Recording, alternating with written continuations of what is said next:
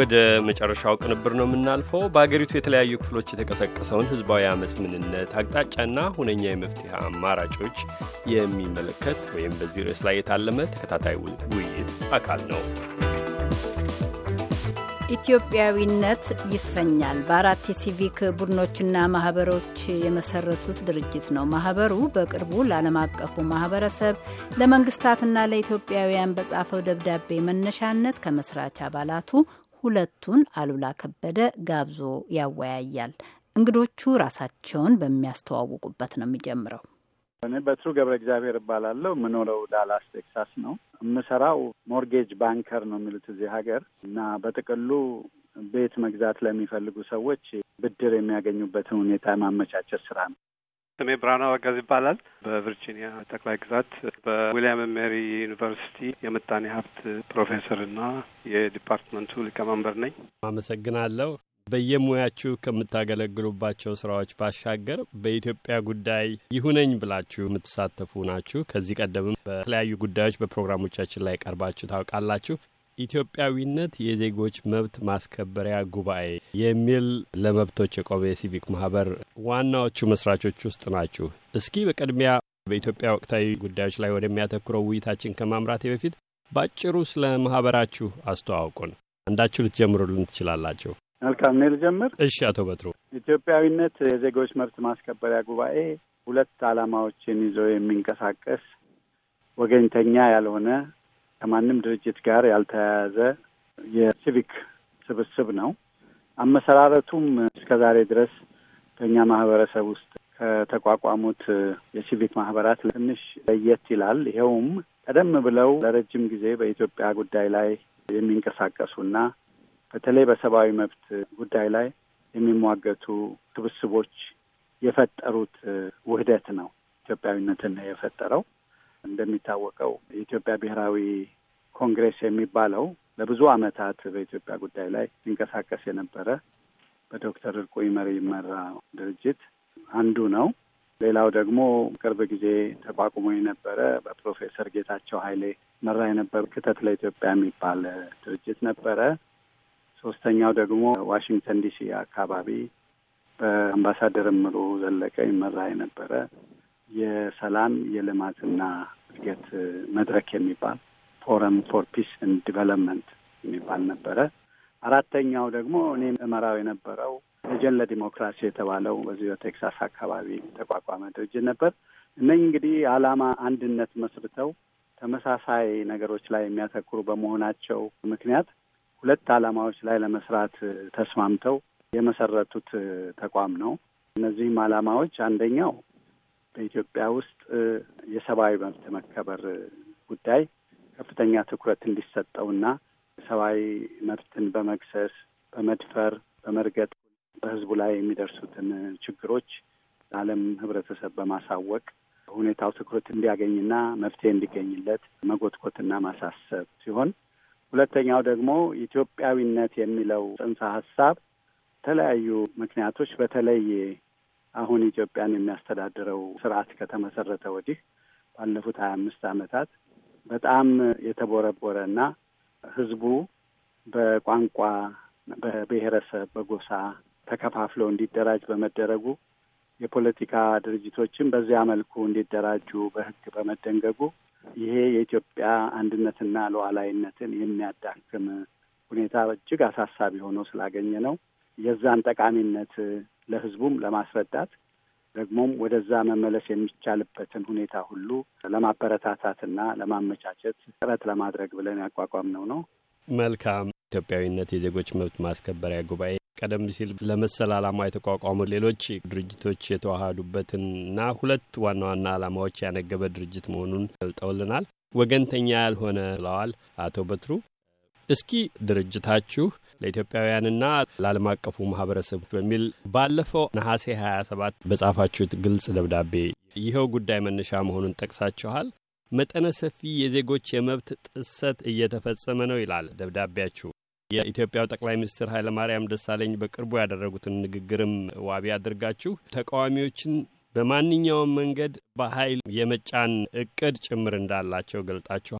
ስጋታችሁም እንደ ሶሪያ፣ እንደ ኢራቅ፣ እንደ ሶማሊያ፣ እንደ የመን የመሰለ የእርስ በርስ ብጥብጥ እንዳይቀሰቀስ መሆኑን ጽሁፋችሁ ይጠቁማል። እስኪ ይሄ ደብዳቤ የተጻፈበትን መሰረት ልታስተላልፉ የፈለጋችሁትንና ይሄ የጠቀሳችሁትን ስጋት ጨምራችሁ አብራሩልን። ምንድን ነው እንዲህ ያለ የከበደ አደጋ በዚያች ሀገር ላይ ይመጣል የሚል ስጋት ያሳደረባችሁ ዶክተር ብርሃኑ? እሺ፣ በጣም ጥሩ ጥያቄ ነው።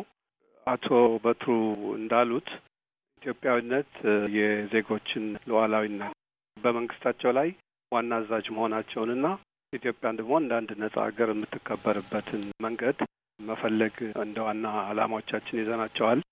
በስራ ግን እነዚህ ሲተረጎሙ እስካሁን እንደው የምንኮራባቸው የሲቪክ ንቅናቄው ከፖለቲካ ንቅናቄው ጋር ነው ሁለት እግር መሄድ አለበት ብለን ስለምናምን አንደኛ ኢትዮጵያውያንን ኢትዮጵያዊ የሚያደርጓቸው እሴቶች ምንድን ናቸው? ታሪካቸው ምንድን ነው? ነጻ ዜጎች ዲሞክራሲያዊ በሆነ ስርዓት ለመኖር ደግሞ የዲሞክራሲያዊ ባህሎችን ለማዳበር ምን ያስፈልገናል በሚል የዜጎች ቃል ኪዳን የሚል ሰነድ አዘጋጅተን ከብዙ ዓመታት በፊት ረጭተናል። ይሄ አንዱ ትልቁ ስራችን ነው ብዬ አምናለሁኝ።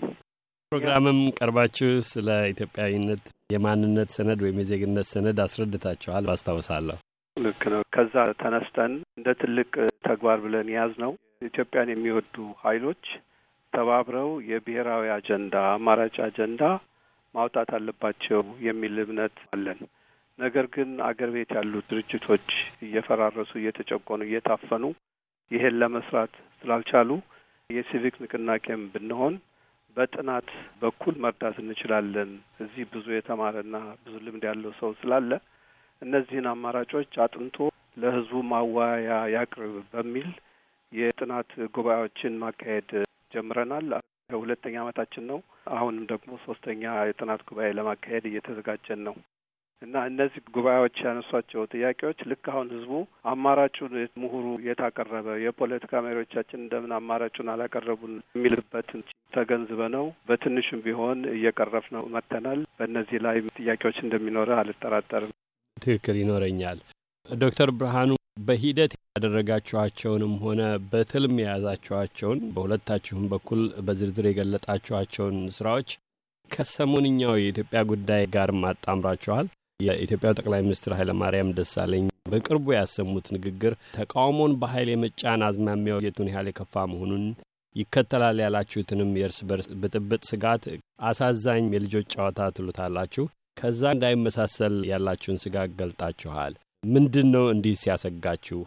ለዓለም አቀፉ ማህበረሰብ ሆነ ለኢትዮጵያ ሕዝብ በሚል በጻፋችሁት ግልጽ ደብዳቤ የገለጣችሁትን እስኪ መሰረት አስጨብጡን። ምን ሊደረግ ይገባል፣ ምን ይቻላል የሚለውን እናስከትላለን በጥያቄዎች በደብዳቤያችሁ የሰፈረው ባጭሩ ብታስረዱን። ዶክተር ብርሃኑ መልሼ ከርሶ ልጀምርና ወደ አቶ በትሩ እመለሳለሁ። እሺ፣ እኛ አሁን ብዙ ያስደነገጠን ህዝቡ በእንቢተኛነት ተነስቶ ዲሞክራሲያዊ መብታችን ይከበር፣ አንድነታችን ይከበር ብሎ በሰላም ሲጠይቅ መንግስት ግን ከሰብአዊ ወንጀልነት የ crime against humanity ከሚባለው ህዝብን በማሰር ድምፁን ያሰሙትን በመግደል ከስራ በማባረር አድሎር እና ሙስናን በማስፋት ከሚያደርጋቸው ስራዎች አልፎ አሁን ግን በለው እኔ ከሞትኩ ሰርዶ አይብቀል የሚል አዋጅ ነው ጠቅላይ ሚኒስትሩ ያወጁት። ህዝቡም ደግሞ አልሞት ባይ ተጋዳይ ስለሆነ መቶ ሚሊዮን ህዝብ የሚኖርባት ሀገር በተለይም ደግሞ በጎሳ በሃይማኖት መንግስቱ ራሱ እየቀሰቀሰ ያከፋፈለውን ህዝብ የቂም በቀል ስሜት አይሎ ግድያ እንዳያደርግ በጣም ሰግተን ነው ይሄንን መግለጫ ያወጣ ነው እና በቀጥታ ለኢትዮጵያ ህዝብ ለራሱ ለመንግስቱ ለውጭም መንግስታት በየፈርጁ ማድረግ የሚገባቸውን ጠቁመናል። እርግጥ በእነዚህ ፖለቲካ ጥያቄዎች ላይ እኛ ብዙም መግባት አንፈልግም፣ ግን ተገደን እነዚህን ጥያቄዎች አንስተናል። መልካም። ወደ አቶ በትሩ ነው የሚሻገረው። አቶ በትሩ አሉ አለሁ። በዋናነት የተነሳችሁበትን መሰረት ጠቅሰው እነኚህ የፖለቲካ ጥያቄዎች መግፋት የምትፈልጓቸው ባይሆኑም ሁኔታዎች አስገዳጅ መሆናቸውን ጠቁመዋል።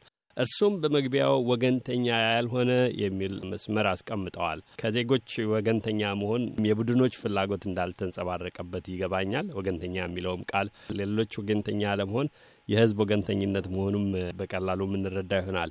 ይሁንና የፖለቲካ ጥያቄዎች እዚህ ውስጥ ታቅፈዋልና እስኪ ለህዝብ ከቀረቡት ውስጥ አንድ ሁለቱን ላንሳና ቀደም ብዬ የተንደረደርኩበትን ጥያቄ አክለው ይመልሱልኝ። ይሄ አሁን የሚታየው የህዝብ ጥያቄ መቀጠል እንዳለበት እንደምታከብሩትም ሰላማዊ ትግሉ ተገቢም እንደሆነ አጽንኦት ትሰጣላችሁ። በተለያዩ አካባቢዎች የተነሱትን ተቃውሞዎች ትጠቅሳላችሁ።